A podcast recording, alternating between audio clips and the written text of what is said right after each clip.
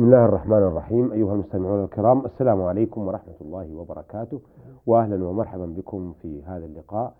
آه، مع فضيلة الشيخ صالح بن عبد الرحمن الأطرم عضو هيئة كبار العلماء والأستاذ في الدراسات العليا في الرئاسة العامة لتعليم البنات بمدينة الرياض. مرحبا بالشيخ صالح. حياكم الله ووفق الله الجميع لما فيه الخير. آه، الشيخ صالح تحدثنا في اللقاء الماضي عن الأثر المترتب على إنكار الغاية من خلق البشر. آه، وهي عبادة الله سبحانه وتعالى وإفراده. وذكرتم أن الذي يترتب على هذا هو الإلحاد وإنكار أقسام التوحيد الثلاثة الذي تحدثنا عنها في أول لقاءاتنا.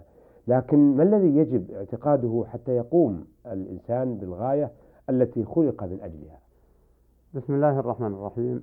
الحمد لله رب العالمين وصلى الله وسلم على نبينا محمد وعلى آله وصحبه أجمعين. يجب أن يعتقد ثلاث مسائل مهمة. لا يصح ترك واحدة منها ولا تصلح عقيدة بدونها جميعا.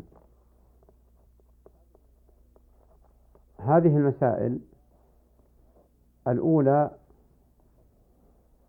أن يعتقد ويعلم بأن الله خلق الخلق ورزقهم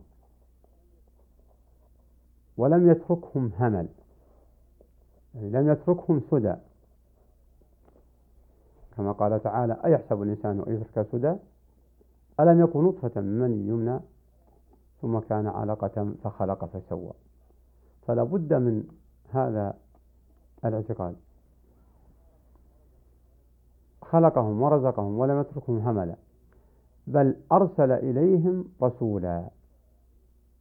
فلا بد من هذا المعتقد لأن الله أرسل رسولا لهؤلاء البشر يبلغونهم عن الله ماذا أراد بخلقهم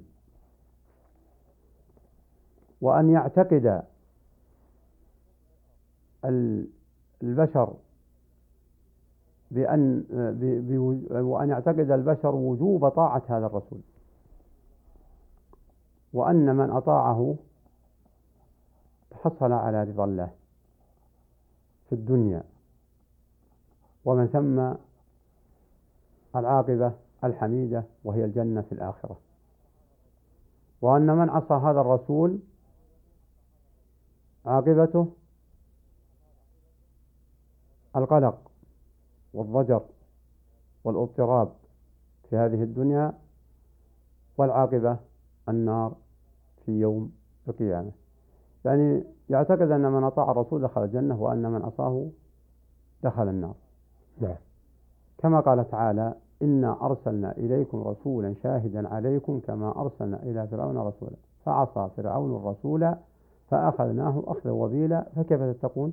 إن كفرتم يوم يجعل الولدان شيبا السماء يوم يجعل الولدان شيبا السماء منفطر به كان وعده مفعولا. فلا بد من هذا الاعتقاد. وقال عليه الصلاة والسلام في هذه في هذه النقطة كل أمتي يدخلون الجنة إلا من أبى. قالوا يا رسول الله ومن يأبى؟ قال من أطاعني دخل الجنة ومن عصاني فقد أبى.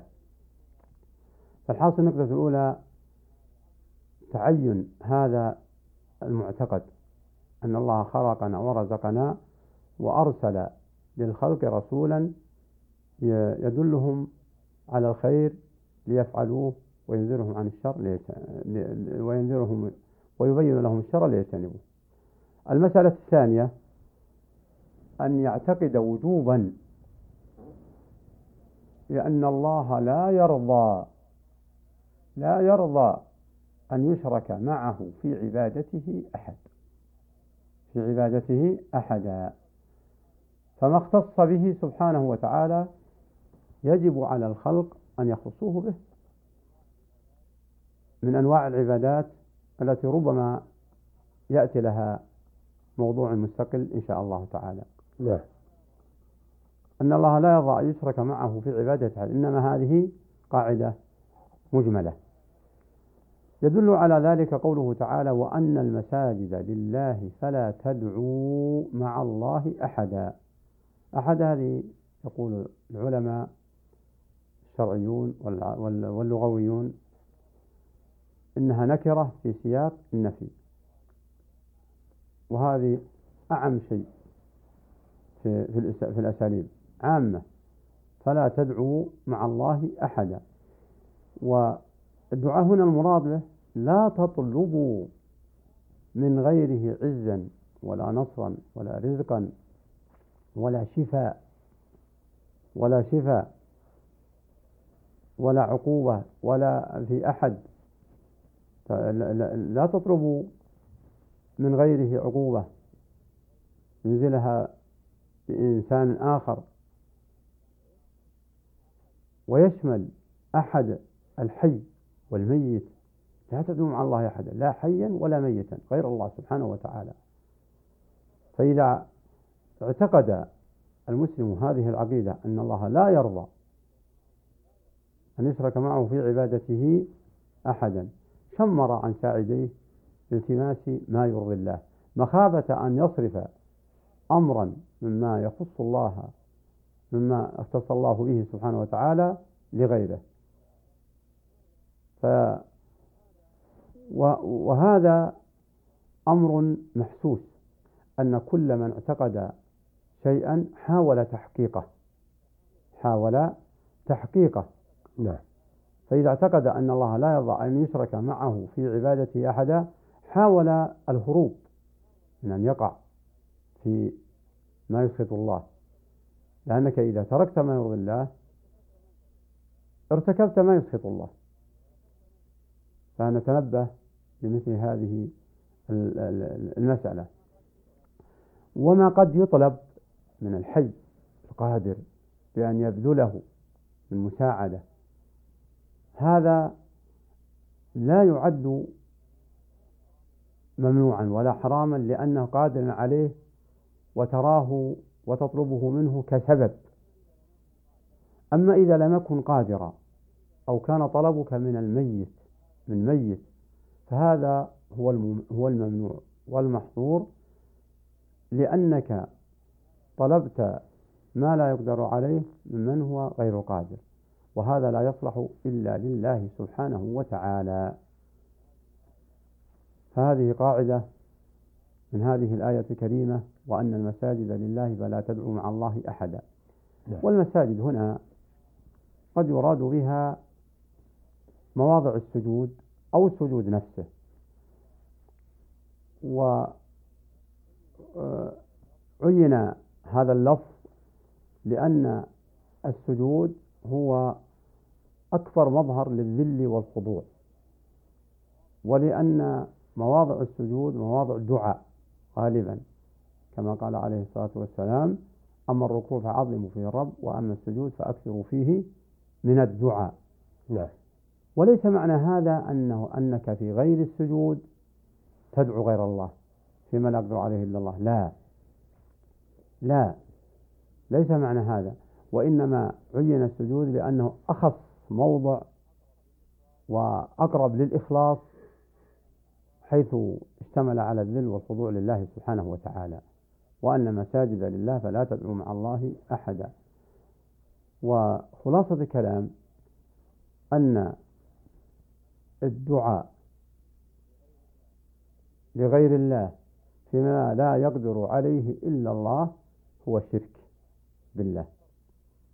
وصرف شيئا من حقه لغيره سواء كان ذلك من حي أو من ميت.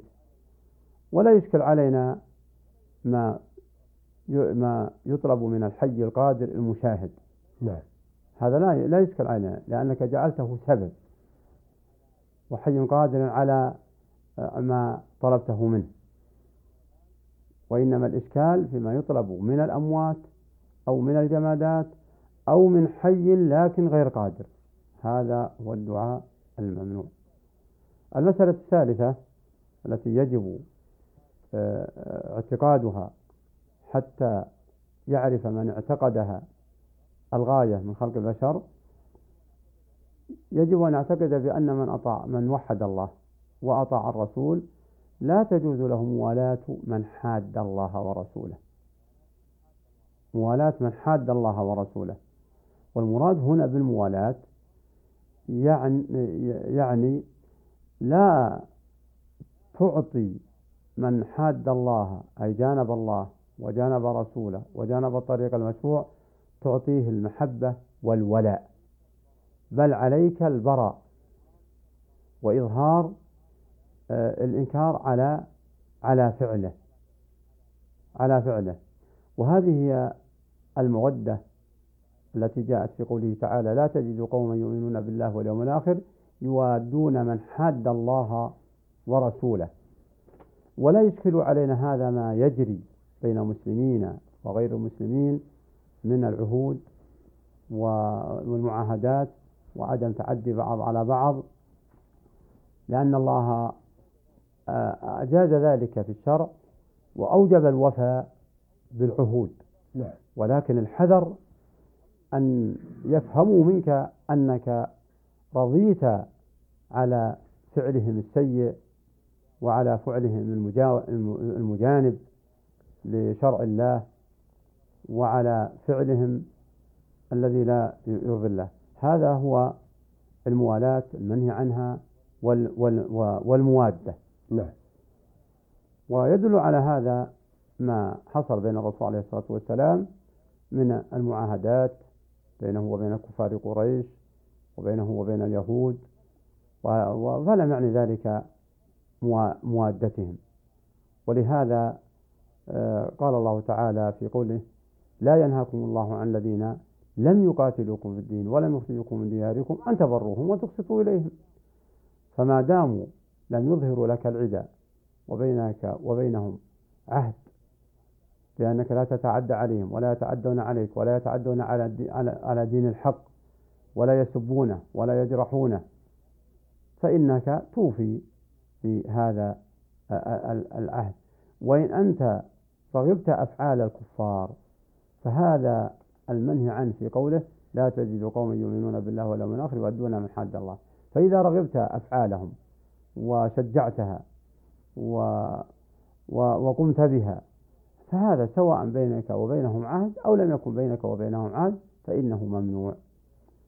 فمثل هذه المسائل آه، ينبغي آه، فهمها من كتاب الله وسنة رسول الله. أن من أطاع الله وأن من وحد الله وأطاع الرسول لا تزول له موالاة من حاد الله ورسوله ولو كان أقرب قريب. نعم.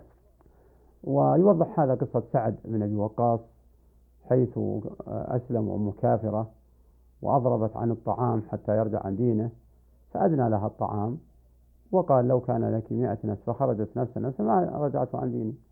فلم يمنعها فلم يمنعه آه، برها. بل آه، بر بها وأحسن إليها من حيث الطعام والشراب لكن من حيث الدين لا صرحها. ولهذا قال الله تعالى وصينا الإنسان بوالديه حسنا وإن جاهداك لتشرك بي ما ليس لك به علم فلا تطعهما. إلي مرجعكم جميعا فينبئكم بما كنتم تعملون. فلا تطعهما وصاحبهما في الدنيا معروفا وفي الآية الأخرى وصاحبهما في الدنيا معروفا واتبع سبيل من أناب إلي ثم إلي مرجعكم. نعم. آه شكرا أثابكم الله. آه بهذا نأتي أيها الأخوة إلى نهاية لقائنا هذا الذي استضفنا فيه فضيلة الشيخ صالح بن عبد الرحمن الأطرم عضو هيئة كبار العلماء والأستاذ في الدراسات العليا في الرئاسة العامة لتعليم البنات في الرياض. شكرا لفضيلته وشكرا لكم أيها الأخوة. وإلى أن نلتقي بحضراتكم نستودعكم الله. والسلام عليكم ورحمة الله وبركاته.